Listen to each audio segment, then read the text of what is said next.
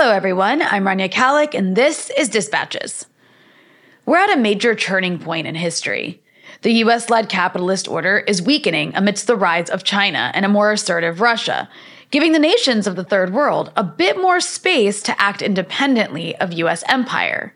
This poses a serious threat to the collective imperialism of the West that gained its wealth through centuries of dominance and plunder, and which has proven itself incapable of taking on the greatest challenges of our time, from rising food insecurity to environmental collapse.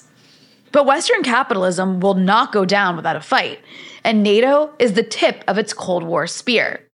To understand how this new Cold War might play out, we have to understand the foundations of the original Cold War of the 20th century. What was NATO's role? What did it mean for the Third World back then? What does it mean for the Third World today, particularly those countries who seek an independent sovereign path? What's the danger of rising fascist movements? And what are the lessons for anti imperialists who live and organize in the imperial core? To discuss this and more, I'm joined by Pawel Wargan, an organizer and researcher based in Berlin, the coordinator of the Secretariat of the Progressive International, and author of the recent monthly review article, NATO and the Long War on the Third World, in which he looks to the past for lessons about the future, concluding that capitalism cannot be overcome until the arteries of imperial plunder are severed. But before we jump into it, if you appreciate this show, you can help it grow by becoming a patron at patreon.com slash breakthrough news. Pawel, welcome to the show. Thank you so much for having me. Really happy to be here. I'm really excited to talk about your piece in Monthly Review, which I will, of course, link to in the description. Uh, but let's jump right into it. You write in your piece, and I'm quoting you From the first time in capitalism's history, the global economic center of gravity is shifting decisively eastward. The balance of trade now favors China, and the nations of the third world are preparing for the end of the era of US hegemony, a period of enforced imbalances in the world capitalist system that accelerated the underdevelopment of post colonial societies. The tectonic movements unleashed by this process are sending tremors around the globe. And of course, here you're talking about the new Cold War. And, I think, you know, to understand the new Cold War, it's essential that we also understand the original one that it's based on. And you frame that Cold War of the 20th century as this long colonial counter revolution that played out along two geographic axes. The first being this all out assault on the Soviet Union, and the second being uh, the liberation movements across the global south. So let's start there. Let's start with that first assault on um, on the USSR, and of course, to understand that, I think it's important to ask, you know, why was it that the Russian Revolution and the existence of the Soviet Union was so crucial to the struggle against colonialism? It's a great question. Again, thank you, thank you for having me on. Um, I would maybe start by reframing the question slightly and thinking instead about internationalism and what internationalism means as a kind of political project. My sense is that uh, one of the cardinal principles of internationalism is that liberation begets liberation. A liberated peoples can help liberate another uh, peoples. And maybe it might be more useful for us to take a step back and start not with the Soviet Union, but with Haiti, hmm. which had the first major successful anti colonial revolt, revolution that birthed a Black Republic an idea that was so inconceivable even to the most progressive forces in Europe at the time that uh, no one thought it possible.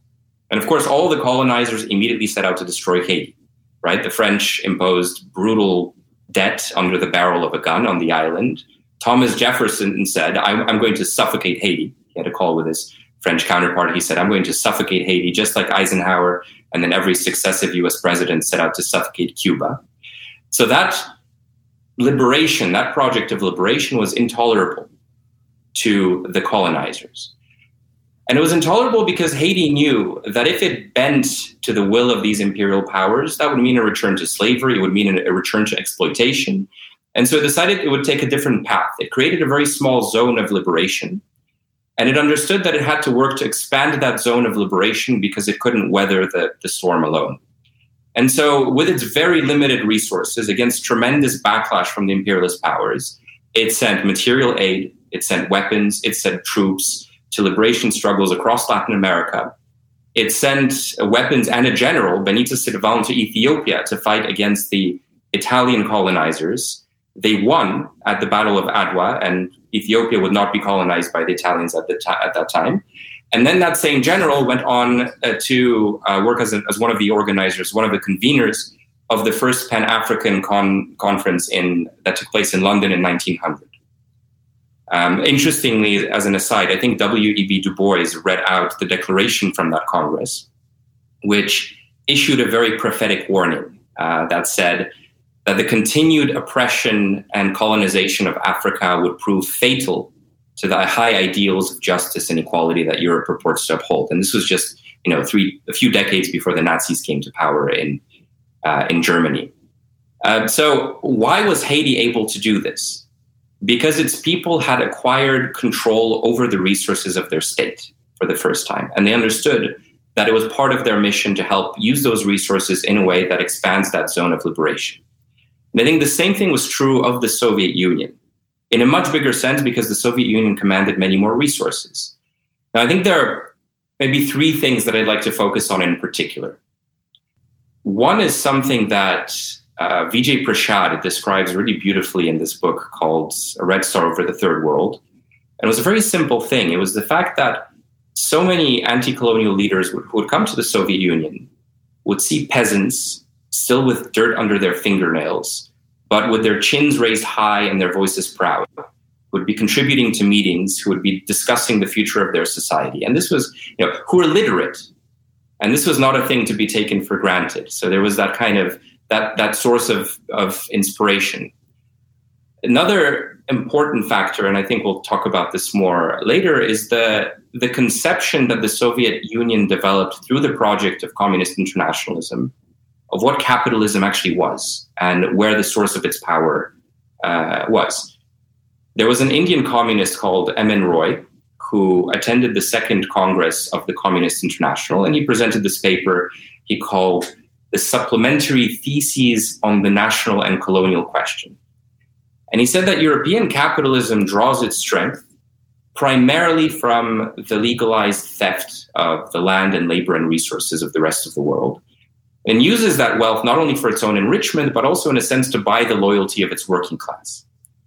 And so the idea emerged that until you sever those arteries of imperial extraction, capitalism will continue, will remain strong.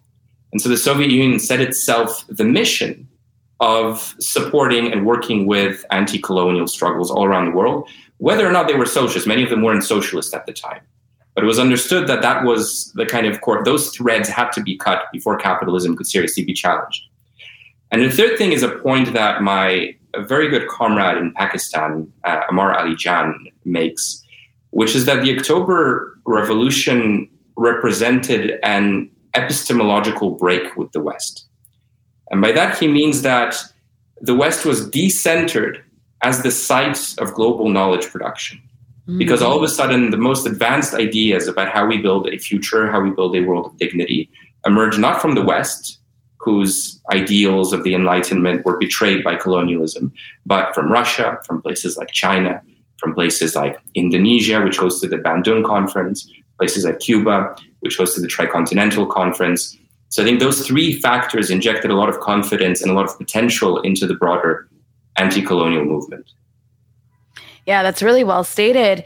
And, you know, in your piece, you also talk about how Nazism was, in fact, tolerated by the imperial rulers of the global north um, in the lead up to World War II until it was of course turned inwards right and you write i quote you know it was it is impossible to extricate hitler's mission from the long project of european colonialism or the particular expression it found in us settler colonialism and you know, I think many of us on the left are, of course, aware of this. Of course, unfortunately, uh, in U.S. schools, I imagine it's similar in European schools. We're not taught about Nazism in this way. Uh, can you explain what that means, and maybe even you know why that's so relevant to understanding the Cold War of the 20th century? Yeah, you know, I think few people in the colonized world would have been surprised by Nazism. Mm-hmm. And the Soviet Union wasn't surprised by Nazism. Now, I haven't done a deep dive into these documents, but the earliest mention of the menace, the threat of Nazism that I found in the documents of uh, the, the meetings of the Communist Party of the Soviet Union is from 1924. 1924, they were talking about you know the threat of white supremacy, settler colonialism, all of that, which you know Churchill was still praising fascism in 1937. No one in the West had a clue. Um, and I mentioned already that in 1900, you know, there was that prophetic warning uh, given at the Pan African Conference in London, where they said that colonialism would be fatal to Europe's ideals of justice and freedom, and so on. If you read the giants of, uh, you know, the giant anti-colonial thinkers of the 20th century, like Aimé Césaire, like Frantz Fanon, they look back at the project of Nazism with a kind of fury and with a kind of, you know, I told you so. So Aimé Césaire wrote this incredible book called Discourse on Colonialism, which I think everyone should read. And in it, he says, before Europe, Europeans were Nazism's victims. They were its accomplices. They tolerated it. They supported it as long as it was inflicted on other peoples. You know, this is the Nazism of settler colonialism. This was the Nazism of the concentration camp. This was the Nazism of racial pseudoscience, of eugenics, the Nazism of um, humiliation, all of which was tolerated abroad. Now, the US is a very interesting um, dimension here. You know, John Quincy Adams developed this idea of manifest destiny, which is this notion that the white settlers from the east of the US were destined to seek out more territory um, through land based expansion to propagate the American way of life uh, to the savage lands. And they did this through the extermination of the vast majority of the native populations of that territory. And this idea of manifest destiny isn't so different to Hitler's idea of the Lebensraum, the living space, right? He looked at what the US had done in terms of the Jim Crow laws that were enacted against uh, black people in the US, but especially in terms of the project of genocide and extermination against uh, the native uh, Native American peoples. And he said, uh, and this is, you know, I'm paraphrasing, this is almost a direct quote. Um, so he admired how the US had gunned down the Redskins in their millions and confined the rest uh, to live in a cage or something like that. It was a direct influence. And I think it was a direct influence because, unlike uh, Germany's own experience of colonialism, which, although it wasn't as successful as that of some of its neighbors, it was vicious, it was brutal, it was a testing ground for a lot of these technologies. The difference with the US was that the US was a project of settler colonialism by land, of moving eastwards, of using this, uh, you know, again, pseudo racial science to justify the theft of land and the extermination of peoples. And Hitler said, I will colonize the Wild East in the same way that the US had taken over the Wild West. So you can trace that lineage, you can trace that path from the colonial project in Latin America and Asia and Africa through the project of US settler colonialism and into the project of Nazi settler colonialism, uh, which was aimed eastward.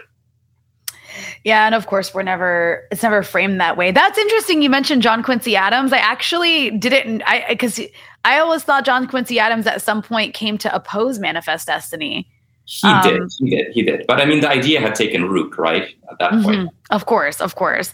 Um but you know uh, there's that aspect of of Nazism, right, where it, it it took so much of its influence from what was already happening in these settler colonial states like the United States.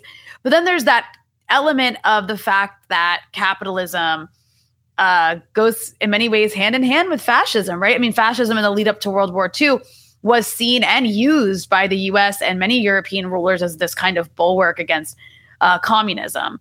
And of course, this is another very inconvenient truth that's omitted from many, most, if if not all, U.S. history textbooks. Um, and you write precisely because fascism promised to preserve the structure of capital ownership.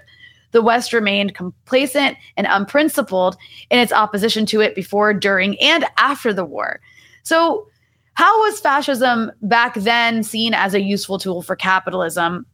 And did that ever stop being the case? yeah. Yeah. Well, you know, uh, Hitler promised openly that Germany would stand as a bulwark of the West against Bolshevism. So he saw if his historical mission, which uh, a lot of people in the West were sympathetic to for a very long time, as uh, preventing the spread of communism or preventing the spread of an emancipatory politics that would challenge the, the preeminence of private property in society. Now, I guess if we go back to the First World War, the biggest threat to the capitalist order, the capitalist world order, really, which was centered in Europe, was the prospect of a communist revolution in Germany. Now, I'm calling in from Berlin now, which has a really beautiful and rich history of revolutionary organizing. And at the end of World War I, this city was largely governed by workers' councils that were organized together, you know, as part of a mass movement led in part by figures like Karl Liebknecht and Rosa Luxemburg. That movement had spread around the country. There were workers' councils in many different cities. Uh, and it presented a, a, very severe threat to capitalism in Germany, but to capitalism in Europe more broadly. And that revolution would be brutally crushed with the complicity of the German Social Democratic Party, which, you know, once again is betraying the interests of the working classes, right. which at the time had ordered uh, a proto fascist militia called the Freikorps to unleash really extreme violence on the revolution and destroy it hundreds were killed. You know, they were using weapons from World War One from the front. They shelled a working class neighborhood in Berlin. Um, they kidnapped, tortured, and executed Luxemburg and Liebknecht. And that removed the primary opposition to capitalism, which at the time was in serious crisis following the First World War. And it didn't take very long for the fascist movement to consolidate its gains to fill that gap and it eventually received tremendous support from German industrialists.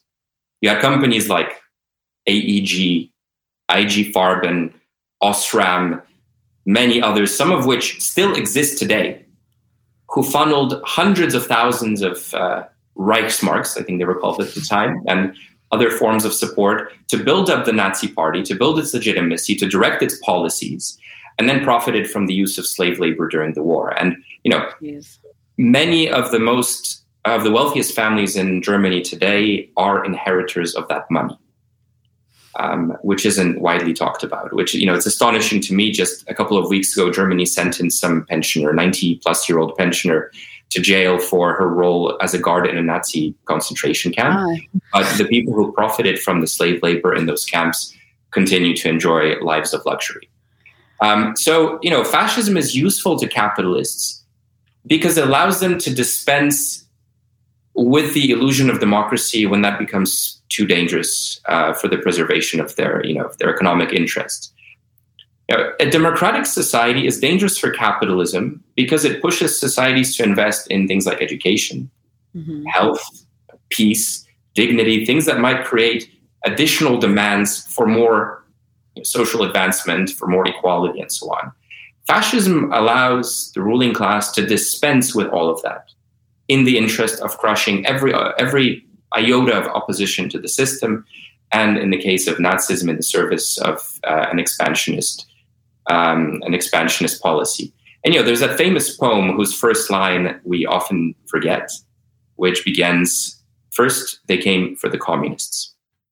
I hadn't seen this uh, quote by Henry or by Harry Truman before that you include in your piece. Um, and I'm going to say, I'm going to say that, or I'm just going to read it. If we see that Germany is winning, we ought to help Russia. And if Russia is winning, we ought to help Germany. And that way, let them kill as many as possible.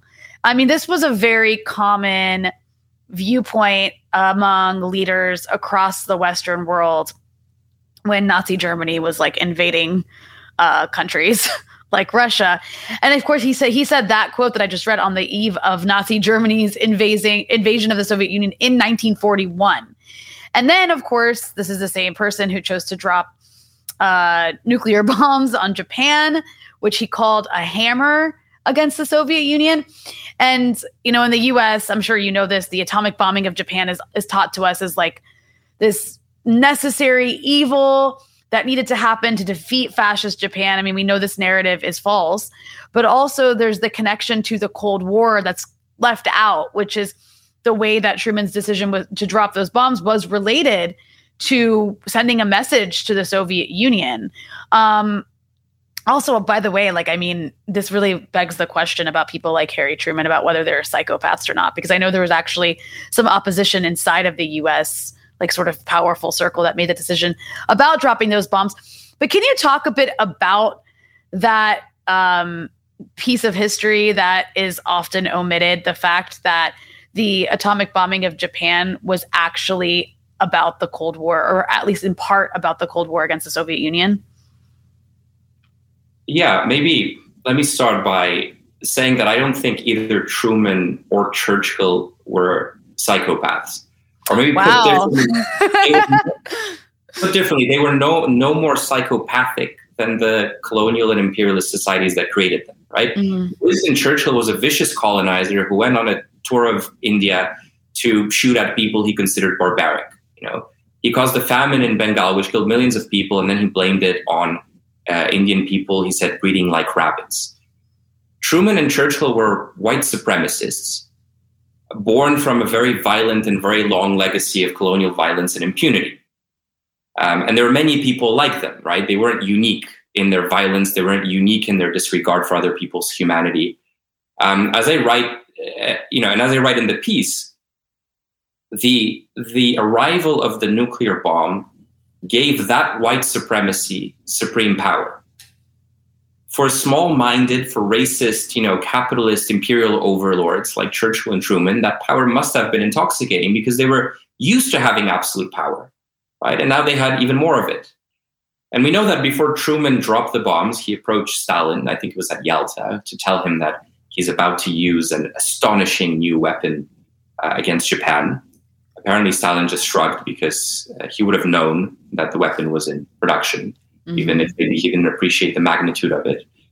Um, now, we also know that at the time the bombs were dropped, the US had already decimated dozens of cities in Japan, two degrees comparable to Nagasaki and Hiroshima after the nuclear bombings.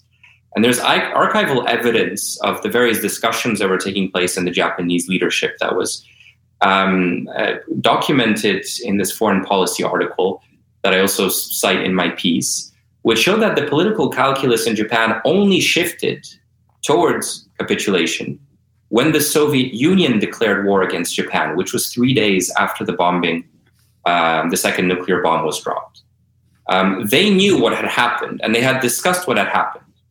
But the decision to uh, capitulate was only made on, I think it was the 9th of August after um, the Soviet declaration of war.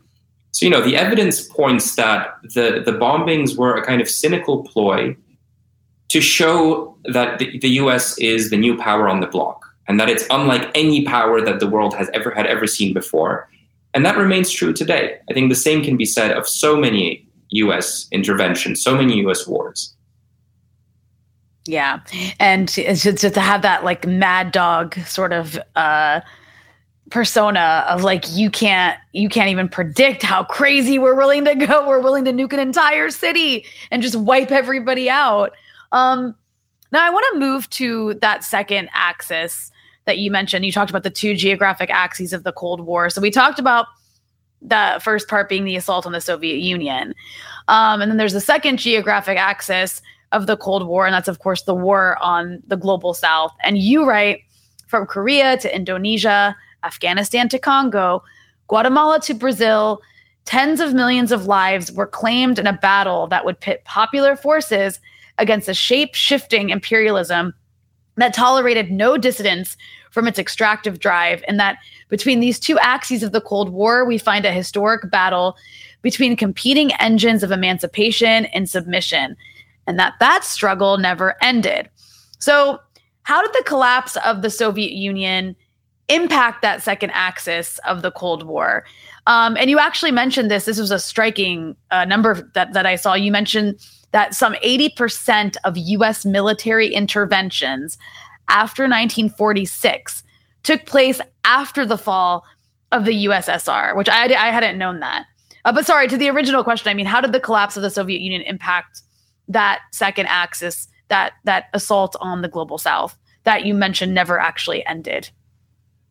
Yeah, the, the, the, numbers are actually very interesting. I took that data from this document that was produced by the Congressional Research Service in the US, which just lists there's a like it's like 30 pages or something or more. It lists all of the US military interventions line by line in kind of like an Excel table um, from 1798 to 2022. And if you just count them, you see a massive spike after 1991, 1992, which is also surprising to me.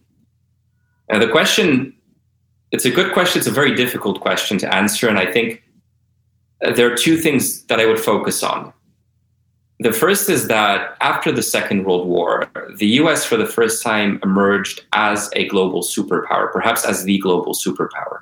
Now, the US had already you know, committed genocide in uh, on its own continent. It had already taken over half of Mexico. It had already engaged in a bunch of other invasions. The Monroe Doctrine was already in existence, but really, this was the moment when Europe was fatally weakened, um, and in a sense, brought into the US sphere of influence through the Marshall Plan.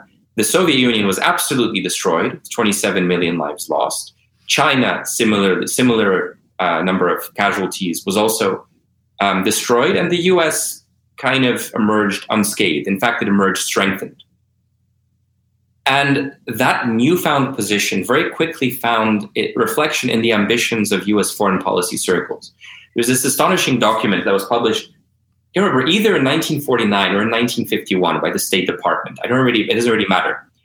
The document outlined the overt goal of US foreign policy in the post war era. And it had this wonderful quote, which said, to seek anything less than preponderant power is to opt for defeat. In other words, this binary emerged. Either we dominate the entire planet, we have preponderant power, or we lose. And so this became the kind of driving mechanism of US foreign policy. And of course, the nuclear weapon, that show of power, that immense show of almost omnipotence, uh, at least in the sphere of destruction, uh, was the starting point um, of, that, of that agenda. Now, the US had nuclear primacy for a time, but we know that in, uh, I think, August 1949, the, the, Soviet Union had tested its first successful uh, nuclear weapon. And that started to chisel away at US primacy in this space. Now, a very important concept emerged, a very horrible concept, you know, born from the, the violence of the atomic bomb, but a very important concept called strategic parity, which means that where there are two sides to a conflict, two superpowers that are equally matched, that will protect against a violence between them because both sides know that an attack by any one power will lead to the destruction of both sides, right? This eventually was articulated as the theory of mutually assured destruction. Right. Now, we know from figures in the US administration, like Robert McNamara, who's recounted in various interviews, that all the way in the 60s, there were still insane people very high up in the US government were saying, well, we've still got more nukes than them. Let's just wipe the Soviet Union out. Let's do it now.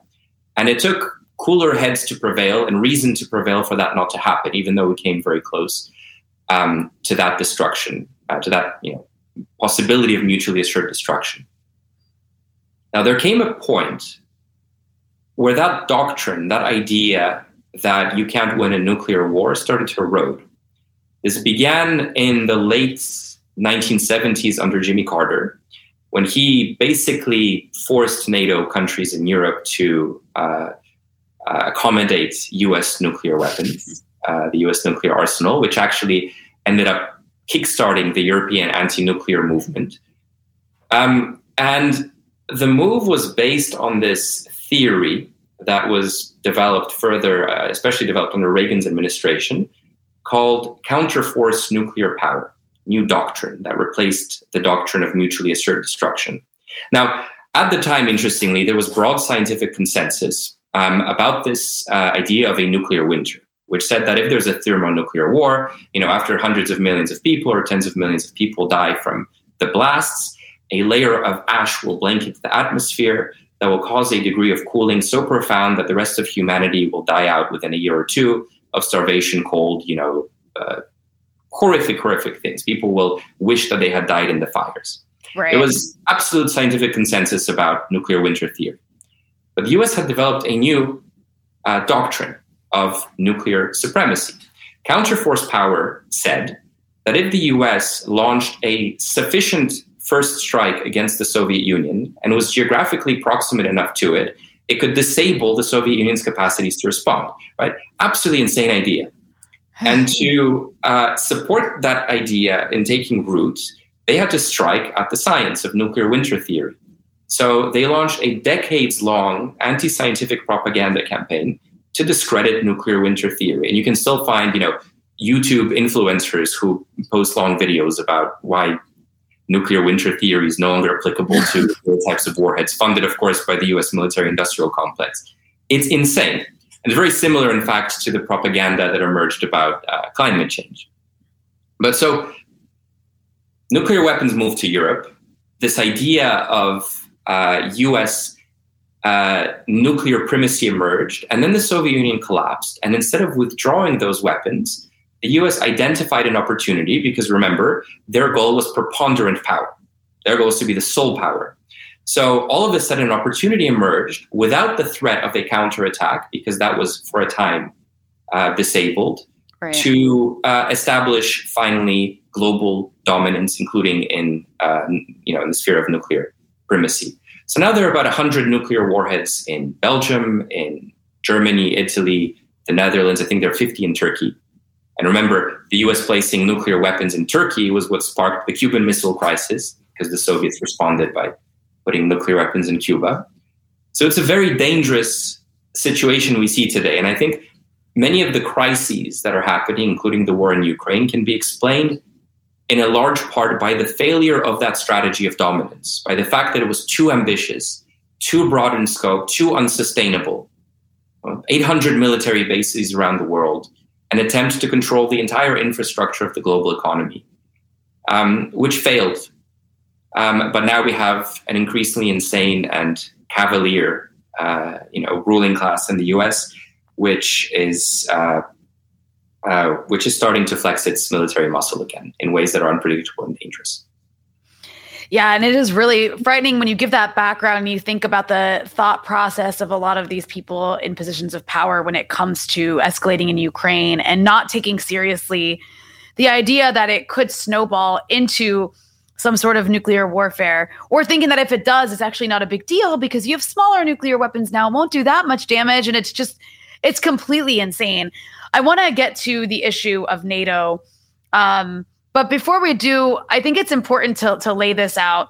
Um, you know, you say in your piece that the struggle between imperialism and decolonization must be understood as the principal contradiction, the determinative battle for the future of humanity.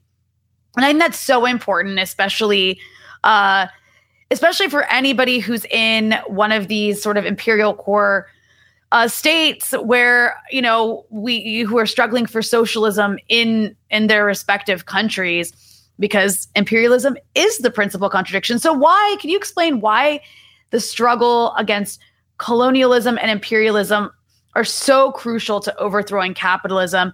And then of course, where does that leave the anti-imperialist left in the West?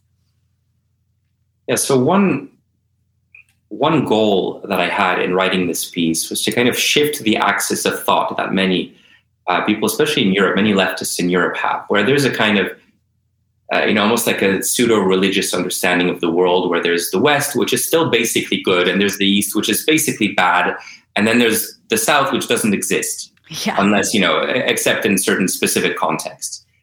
And really, the the the the, the the 20th century, at the heart of the 20th century, was a very simple story. And it was a story about peoples all around the world, especially in what we call the global south now, or what became the Third World Project then. Um, story about those people rising up to work not for the enrichment of others, but for the development of their own society. And that project was most forcefully articulated in the global south, in the third world, and so on. Now, the capitalist powers wanted to stop that process of emancipation, wanted to stop these forces, because as we saw earlier, they drew all of their wealth from the exploitation of the colonized world, from the, of the colonized people, from the theft of their land, their resources, and their labor. Christopher Columbus knew this. You know, we talked about Haiti earlier. When Christopher Columbus first came to Haiti, he wrote to uh, uh, Ferdinand, Ferdinand and Isabella of Spain, and he said, Whoever has gold can do whatever in the world that he wishes. And this is what he did. You know, they they massacred the native population, exterminated the native population of Haiti. They imported human beings um, as slave labor to replace those native populations, and uh, you know that that marriage of stolen wealth and impunity, I think, sits at the heart of what we call white supremacy. Now, if we look at the big corporate head- headquarters in London or Frankfurt or New York or wherever you might live, how many of them were financed by exploited, underpaid workers mining cobalt in Congo? Or the destruction of the Amazon? Or the exploitation of garment workers in Bangladesh who, who fuel fast fashion? You know, the French Development Agency calculated uh, a, a, few years ago, uh, I can't remember exactly when, but calculated that for every euro that France gives to Africa in aid, it extracts three as interest rates, as uh, you know, resources, and so on and so forth. So the starting point is that the capitalist ruling elite, which is headquartered principally in the U.S. and to a lesser, maybe more subordinate extent in Europe, maintains its power by that legalized theft from some of the world's most vulnerable people. And military formations like NATO protect their capacity to do so, and have always done so. Now, where does that leave us? It means that our struggle is tied to the cobalt miners of Congo. You know, it's tied to the dispossessed peoples of the Western Sahara, where NATO and the European Union fund a vicious Moroccan occupation used to steal primarily phosphates and fish from the territory.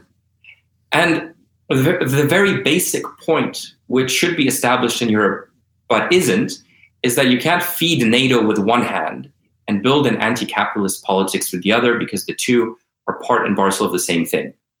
But we also cannot pretend to fight capitalism while opposing very serious attempts to build beyond it in places like Cuba, Venezuela, China, and elsewhere, because those places are the pathfinders out of this hell that European civilization had created. However imperfect those paths are, they are the only paths. Yeah. Um, let's so let's focus on NATO for a moment. Um, I'm glad you brought that up. You can't feed. I love, I love that you can't you can't like destroy capitalism while feeding NATO. It's exactly true. And in the West, NATO is of course framed as this force for upholding freedom and upholding democracy and the so-called rules-based international order against this authoritarian access led by you know, Russia and China and NATO is also increasingly being reconfigured into this anti-China alliance.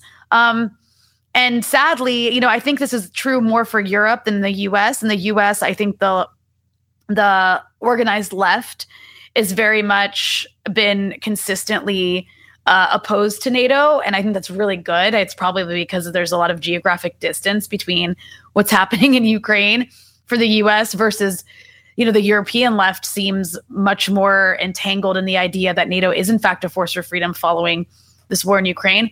But NATO's roots are anything but free and democratic. And, and you talk in your piece about how quickly the Allied powers after World War II, then led by the US, recruited fascists to do their dirty work against communism and liberation movements around the world. And while World War I was all about inter-imperialist rivalry. World War II birthed this US led West that engaged in what you call collective imperialism. And with this, you talk about NATO's fascist inheritance. And you write if fascism is a tool for shielding capitalism from democracy, NATO is its incubator. I, I, mean, you kind of already laid that out, but can you kind of can you elaborate a bit on that as NATO being this incubator for shielding capitalism from democracy?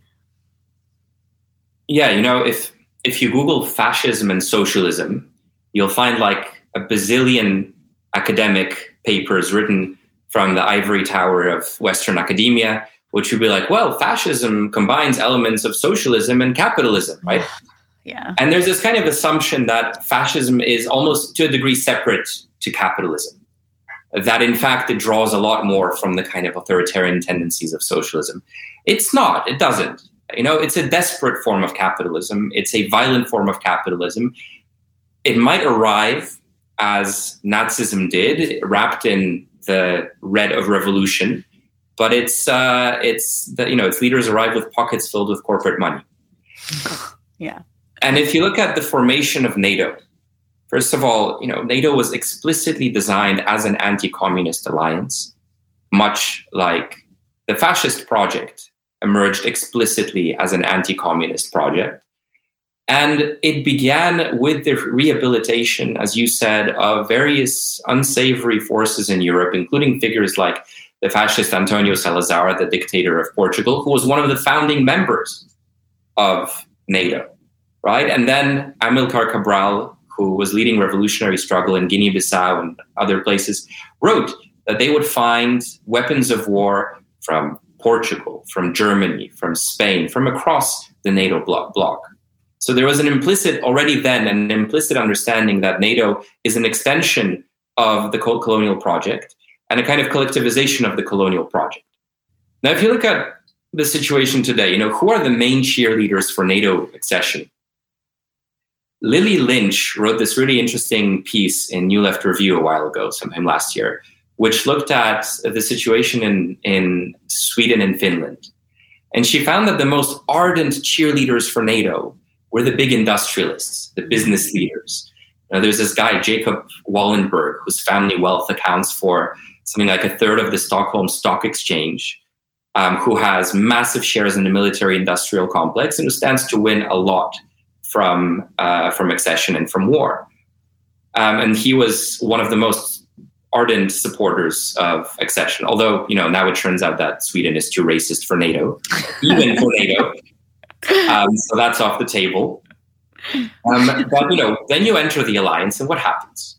Well, one is you strengthen precisely those elements in your society that were keenest to join, who are the war profiteers, the big industrialists, the warmongers.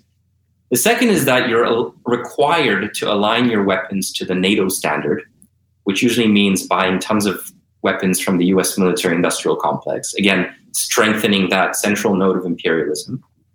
Third, it means you you're required to spend a certain portion of your GDP on military expenditure, which kind of in itself erodes democracy, right? Because people don't care what weapons you buy, right? People care if you build schools, if you build roads, if you build bridges. People don't care about weapons. So you remove 2% of your budget, removed 2% of your GDP, not your budget, removed from the democratic equation for spending on weapons of war. And then, of course, finally, you you you come to answer to a political and military strategy that's largely dictated from the United States. Mm-hmm. I mean, you can see in Germany, this was the the pathetic way in which Olaf Scholz kind of pussyfooted around the question of tanks. He said, "I'll do it when Biden does it. I'm waiting for Biden." And Biden said, "Okay, we'll send some tanks." And Germany said, "Okay, we'll also send." And then Biden said, okay, but our tanks might not arrive in two years. You know, even though the German Green Party, the most warmongering wing of this coalition, had promised before the election that Germany would not send weapons to an active war zone. That was part of their electoral commitment. But Biden said that they have to send tanks, so they're sending tanks. So, you know, in NATO membership, you strengthen the most reactionary elements in your society while ultimately funneling a part of your social surplus, uh, you know, your national budget that could be spent on schools or hospitals, or you know, atoning for the crimes of colonialism towards militarism. Yeah, and uh, I'm curious if you can talk a bit about that. That's just so funny. I mean, Germany is pathetic um, in how it's behaved in general, but it's really demonstrated over the last year that it it has a severe sovereignty problem um, that I don't think Germans realize they have. But I wanted to ask you, you know, what is the significance of this thing called the Wolfowitz Doctrine mm. after the fall of the Soviet Union, and where did NATO fit into that? Yeah, so this is, um, you know, I talked earlier about this uh, idea of the US seeking preponderant power. There's a very clear thread from that to what became known as the Wolfowitz Doctrine. I'll talk about that in a bit. But let's look at the collapse of the Soviet Union and that, the kind of period, the few years before and after that. A few things happened. First, Mikhail Gorbachev proposed at some point at the end of the 1980s a kind of common security architecture for Europe. He had this vision for a European common home, which was kind of naively grounded in this idea that you can build peace with the West. Um, but for a time, it seemed that those proposals might come true. So in 1991, you had this big thing called the Con- Conference on Security and Cooperation in Europe, which became the OSCE, the Organization for Security and Cooperation in Europe, which met and adopted a document called the Charter of Paris for a New Europe. And the Charter of Paris said that a new era of peace had emerged and that Europe would now commit to building a common security architecture for the entire continent including the territory of the former Soviet Union. And that that architecture would be grounded in the principles of cooperation and mutual respect set out in the UN Charter, the document with the greatest uh, consensus, uh, you know, global consensus in history. Now, that same year, that, or maybe a year later, 1992, after uh, about a year of work, this document called the Defense, Defense Planning Guidance leaked to the New York Times. Um, it had been drafted by Paul Wolfowitz and this group of uh, foreign policy intellectuals in the U.S. You know, State Department, uh, Defense Department, and so on. And it set out the contours of U.S. grand strategy for the post-Soviet period. And it said, "We can never allow another state to rise to the stature of the former Soviet Union again. That is our explicit policy." So the goal of US foreign policy and defense policy after the Cold War was to prevent the development of other states. so I think NATO has to be seen in that context, right? While Europe was imagining what a future of peace in Eurasia might look like, uh, George H.W. Bush calls Helmut Kohl in Germany and he says, We won, they lost, we can't let the Soviets seize victory from the jaws of defeat. That's a direct quote. I think he also says, To hell with them, or something like that. um, then he calls a month later. He calls French President François Mitterrand, and he says, "No organization will replace NATO in Europe." And this is after they had kind of tacitly given the green light to the uh, CSC process that created the Charter of Paris. And many years later, in 1997, Zbigniew Brzezinski, who was one of the great architects of US foreign policy in the 20th century, wrote a book called The Grand Chessboard, where he kind of explained some of these maneuvers. He said, the end of the Cold War saw the US emerge for the first time as the paramount power. For the first time in history, there was a truly global power with reach into every corner of the world. And he said the US had a very clear economic interest in gaining unlimited access to the hitherto closed area of the Eurasian landmass, which had been dominated by the former Soviet Union. And he said that Ukraine was an important piece on the Eurasian chessboard. Wow. It's almost like this is important to understand in order to understand what's happening today. Did, sorry, sorry, I didn't mean to interrupt you. Are you done with that? That yeah, no, okay. I'm done. I mean, yeah, it's You're like mic drop, mic drop. like it's absolutely critical to understand. Yeah, yeah. It it flies over so many people's heads, and it's not widely known you know, there's still the myth of US, the myth of Western benevolence.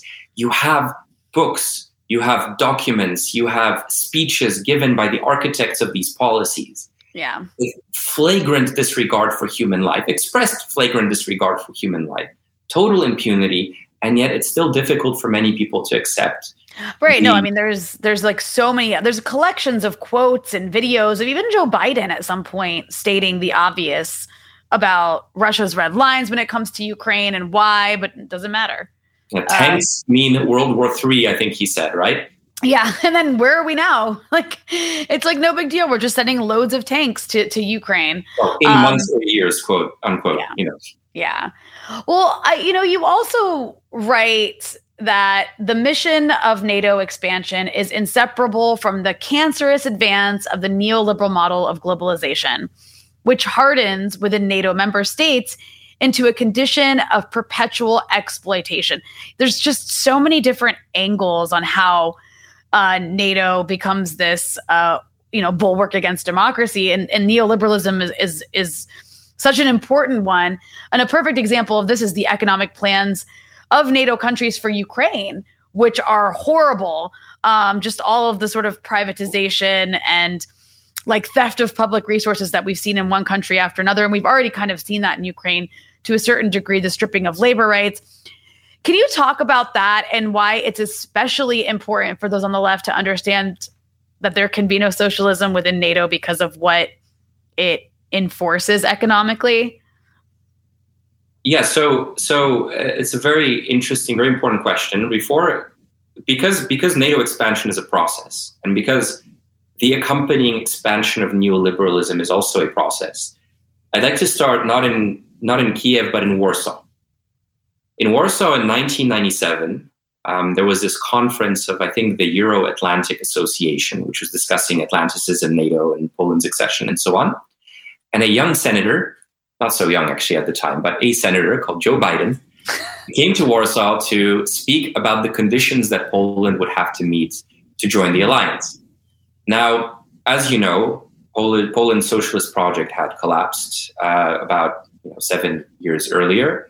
That accompanied a massive process of shock therapy and privatizations that were incredibly painful for society, but actually were not as painful as they were in other places because, in parallel, we were funneled with German money because Germany wanted a stable neighbor on its border.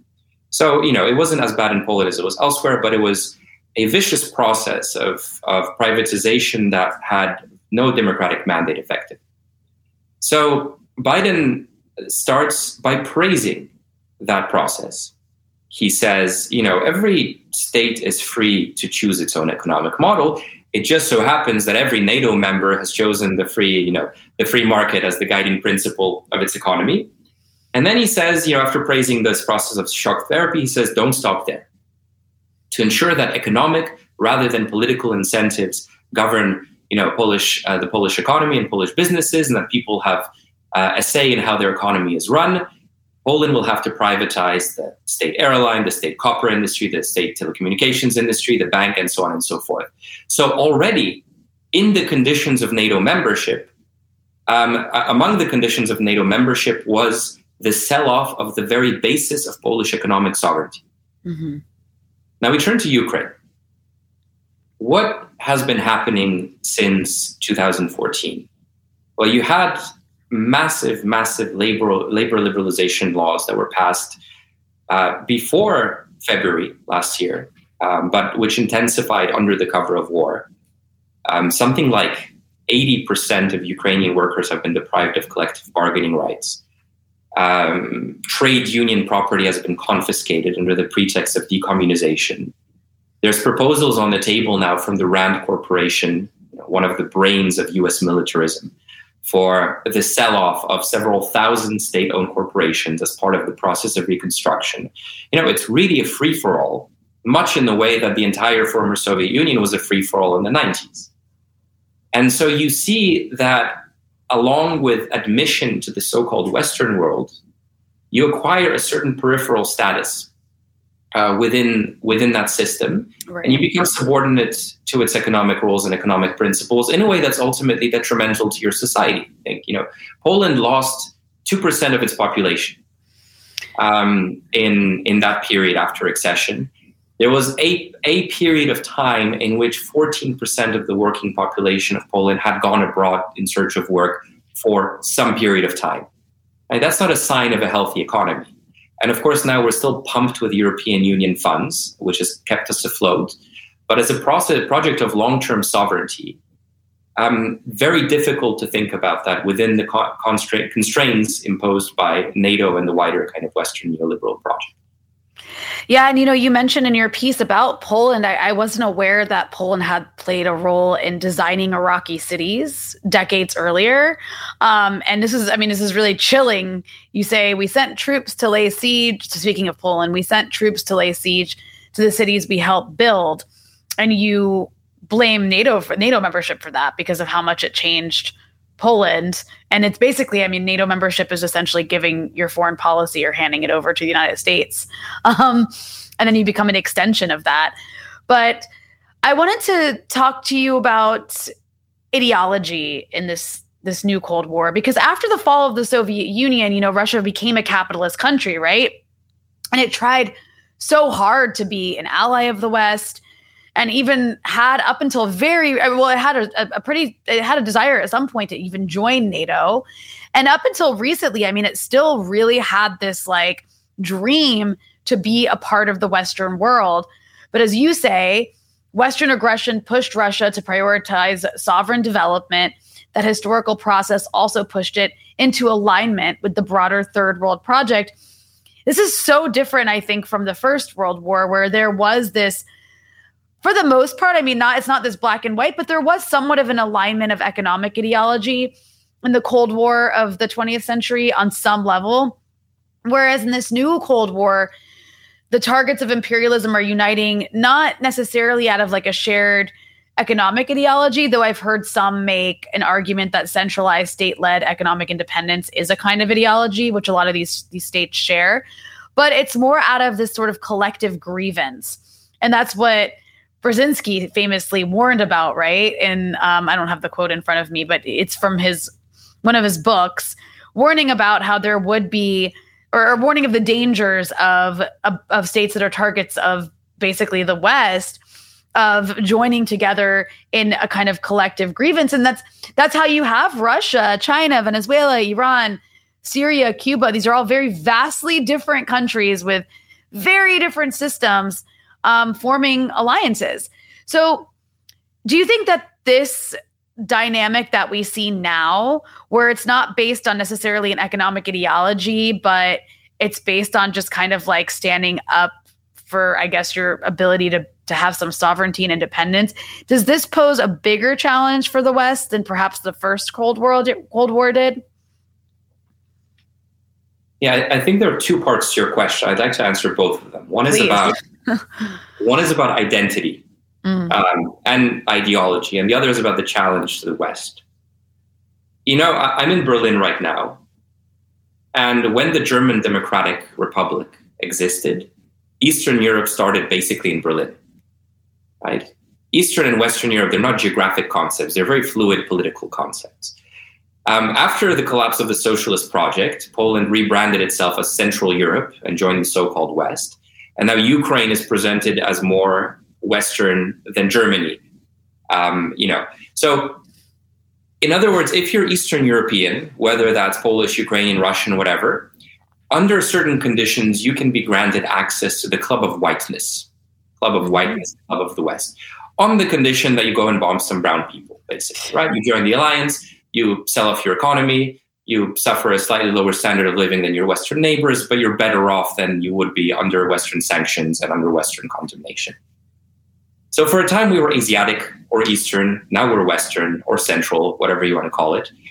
And these uh, shifting identities are kind of very difficult to reckon with. And one one problem I have uh, personally. There's so many people in Poland who kind of assume that their status as Westerners is a given, despite all of the evidence that that, that status can be bestowed on you and can just as easily be taken away when you no longer suit the economic or political interests of the West. And so there's a very kind of fragile position that um, we as Eastern Europeans, as Slavs, existed, um, which I think it sits at the heart of Russia's kind of long-standing attempts to seek accession to the West, mm. right?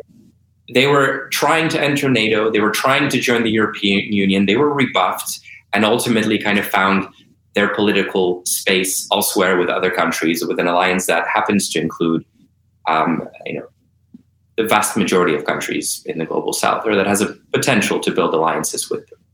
Now, is this a bigger challenge for the West in the first Cold War? On the one hand, as you uh, you know, you cited uh, speaking of Brzezinski again, who, who said that a union based on complementary grievances rather than ideology is far more dangerous. So the threat is profound because the, for the first time, as an economic powerhouse that has emerged in China that threatens the United States' economic supremacy, and there is a sense that other states are rediscovering the confidence to build their own sovereign projects on principles, again, of a kind of reborn non alignment. But on the other hand, we can't underestimate the unparalleled military power of the US nor its belligerence. You know, the US still has some 800 military bases around the world and is aggressively and openly plotting for war against China.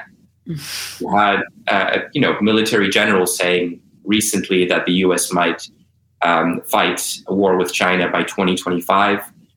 you have active provocations and, and preparations. So I think that in a sense, we're seeing the beginnings of a very long final showdown. I say final showdown because we are literally facing the barrel of extinction, right? We have nuclear war on the horizon, but also climate change, which hasn't gone anyway, anywhere. The military threat, of course, is escalating by the day, and we need to find solutions to these problems, to other problems, but the solutions are deadlocked by that belligerence, by that aggressive posture of the West in the face of its waning hegemony. What happens next? I think everything depends on the people. Everything depends on how we organize, how we mobilize, and how we advance the project of socialism, you know, in the face of possible extermination. And a big part of that is not turning to oppose those states that are trying to build a non-aligned position, that are trying to establish zones of peace against the immense pressure that's being uh, wielded against them uh, by by the Western powers to pick a side. And speaking of some of those states, um, well, maybe not those states, but some some other states that are near them. You know, even though the U.S. and the EU are bragging about how they've built this big coalition to help isolate Russia with condemnations and sanctions, in reality, as we've seen, the majority of the world is actually refusing to take a side, um, both rhetorically, but then also a majority of the world is refusing to join in on the sanctions, um, yeah. including including surprisingly U.S. proxies and allies like Saudi Arabia and India, a huge ally of the U.S., is refusing to get on board with these sanctions. What do you think is the significance of that? Because we're not talking here about like Venezuela or Syria or Cuba, which we would expect that from.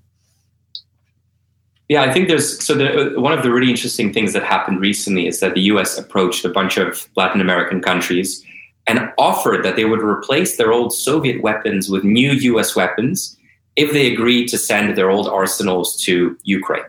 yeah. And uh, Colombia's president, Gustavo Petro, he said that the country's policy is to build peace, not war, and that Colombia would not send weapons to prolong the war. In fact, I think it's written in the Colombian constitution that there's an obligation to try and build peace. Argentina said something similar, and other countries said something similar. I think in that, and in the examples you mentioned, India, Saudi Arabia, we see the project, the historical project of non alignment breathing a second life. Right? It's very clear why states would oppose sanctions, why states would oppose sanctions in principle, because all of these states know that they can very easily become the next target of sanctions. In fact, India was threatened by the US with sanctions for continuing to trade uh, with Russia after February of last year.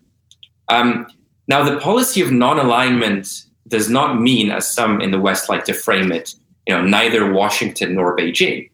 It means we will not allow one power to force us to choose. We will work with whoever wants to work um, with us on terms that are, you know, respectful of our sovereignty, on terms that are based on cooperation rather than domination.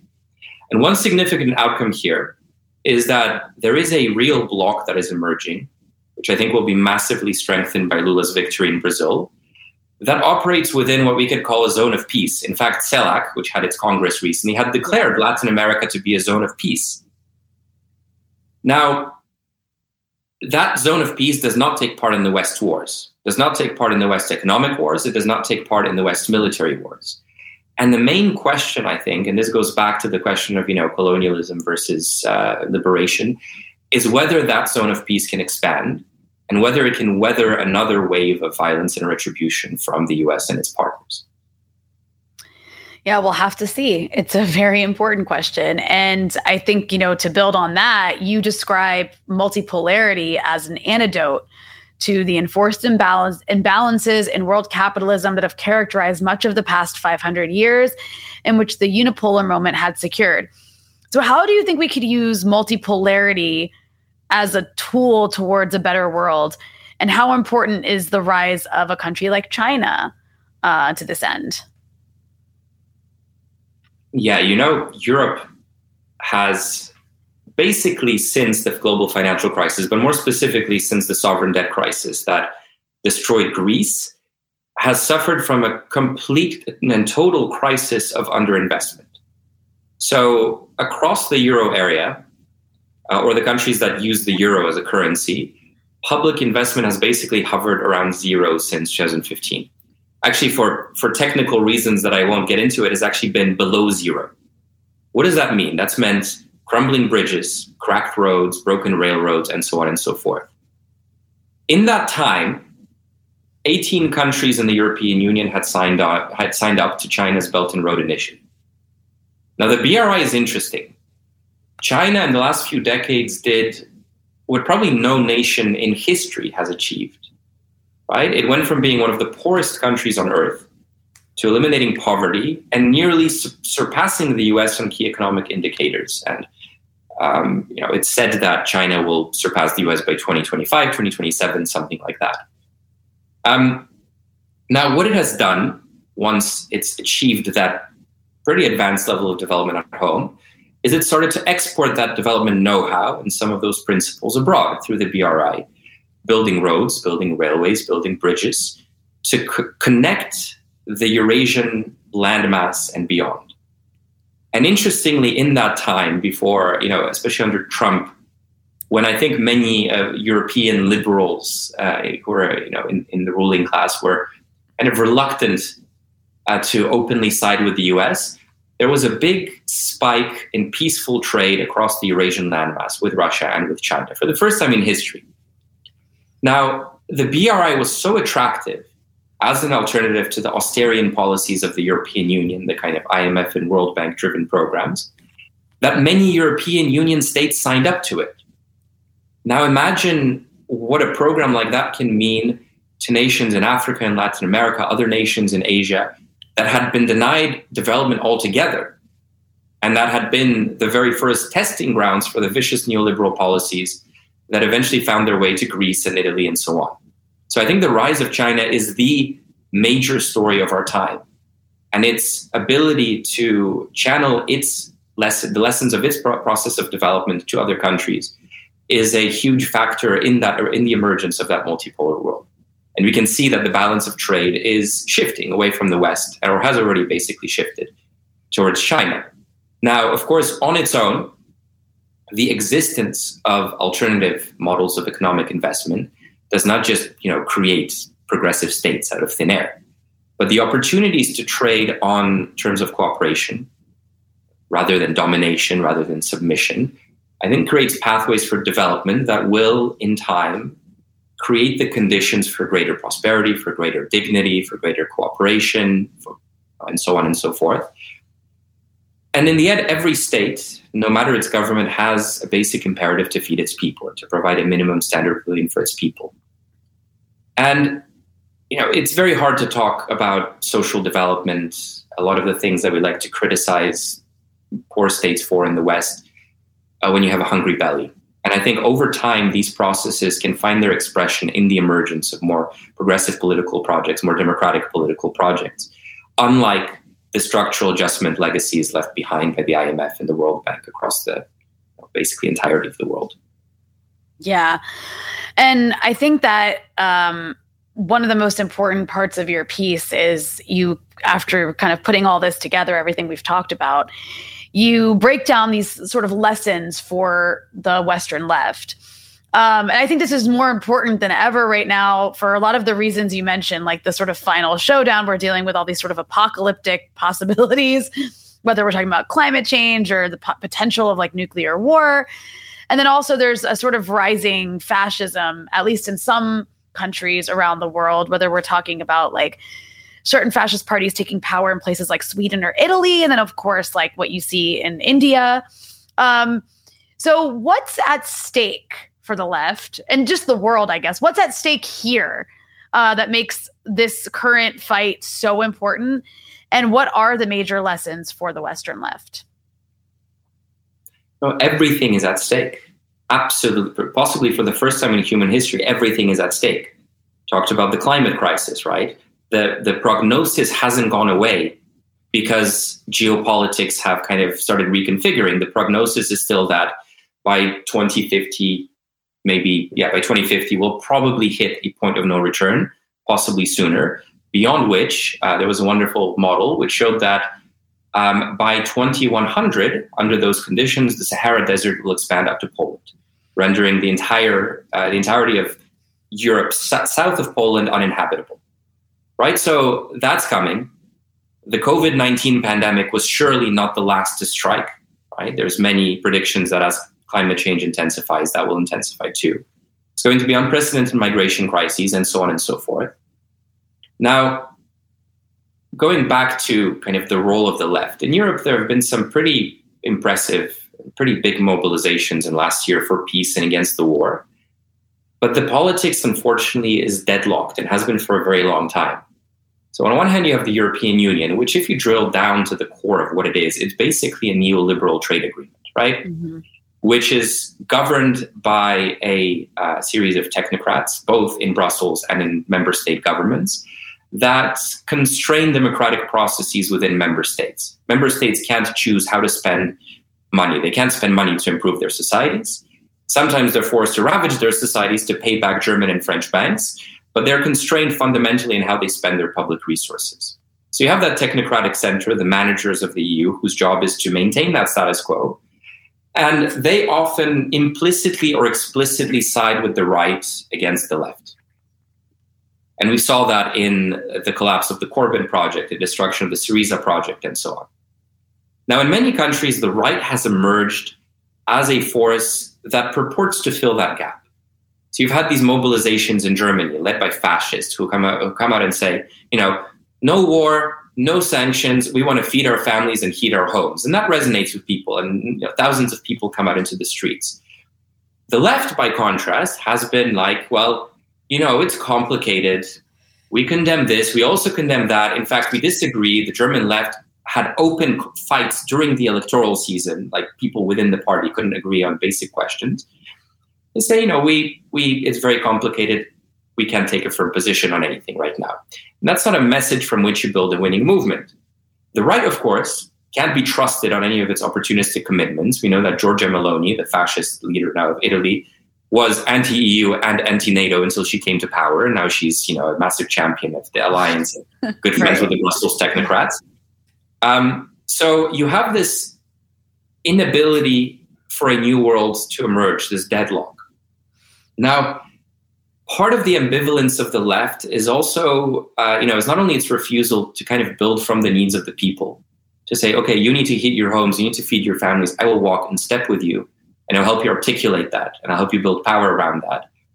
Instead, a lot of the energies are used to participate in various kind of parliamentary controversies, transient debates, and especially thinking about the rest, the rest of the world.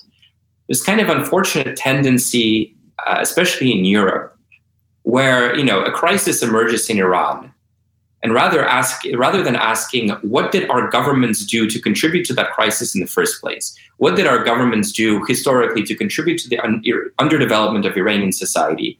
What can we do to build power in our own country to make sure that we can prevent that from happening again?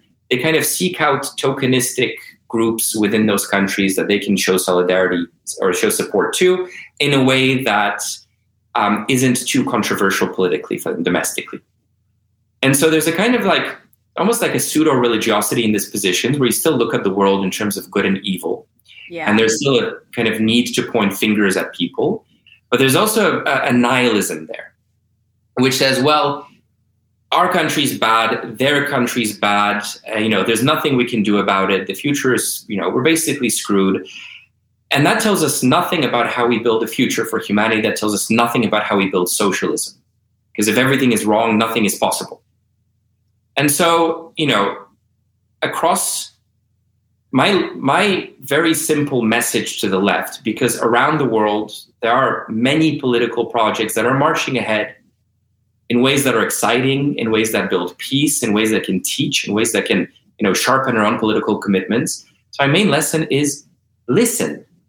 Be prepared to draw in those lessons um, and be prepared to see and accept what's happening in places that are outside, you know, the immediate European and Western bubble. Because I think we stand a lot to learn from movements that are building beyond capitalism today. Well, Pawel, I want to thank you for spending so much time breaking all this down and for your really wonderful piece. And I want to remind people you can find it at Monthly Review. It's called NATO and the Long War on the Third World. And again, I will link to it in the description.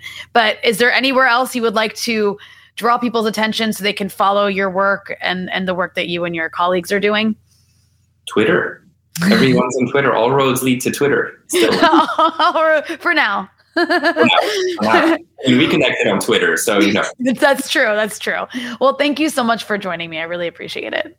Thanks so much for having me on. Great pleasure. Big fan of your show, and look forward to speaking again some at some point.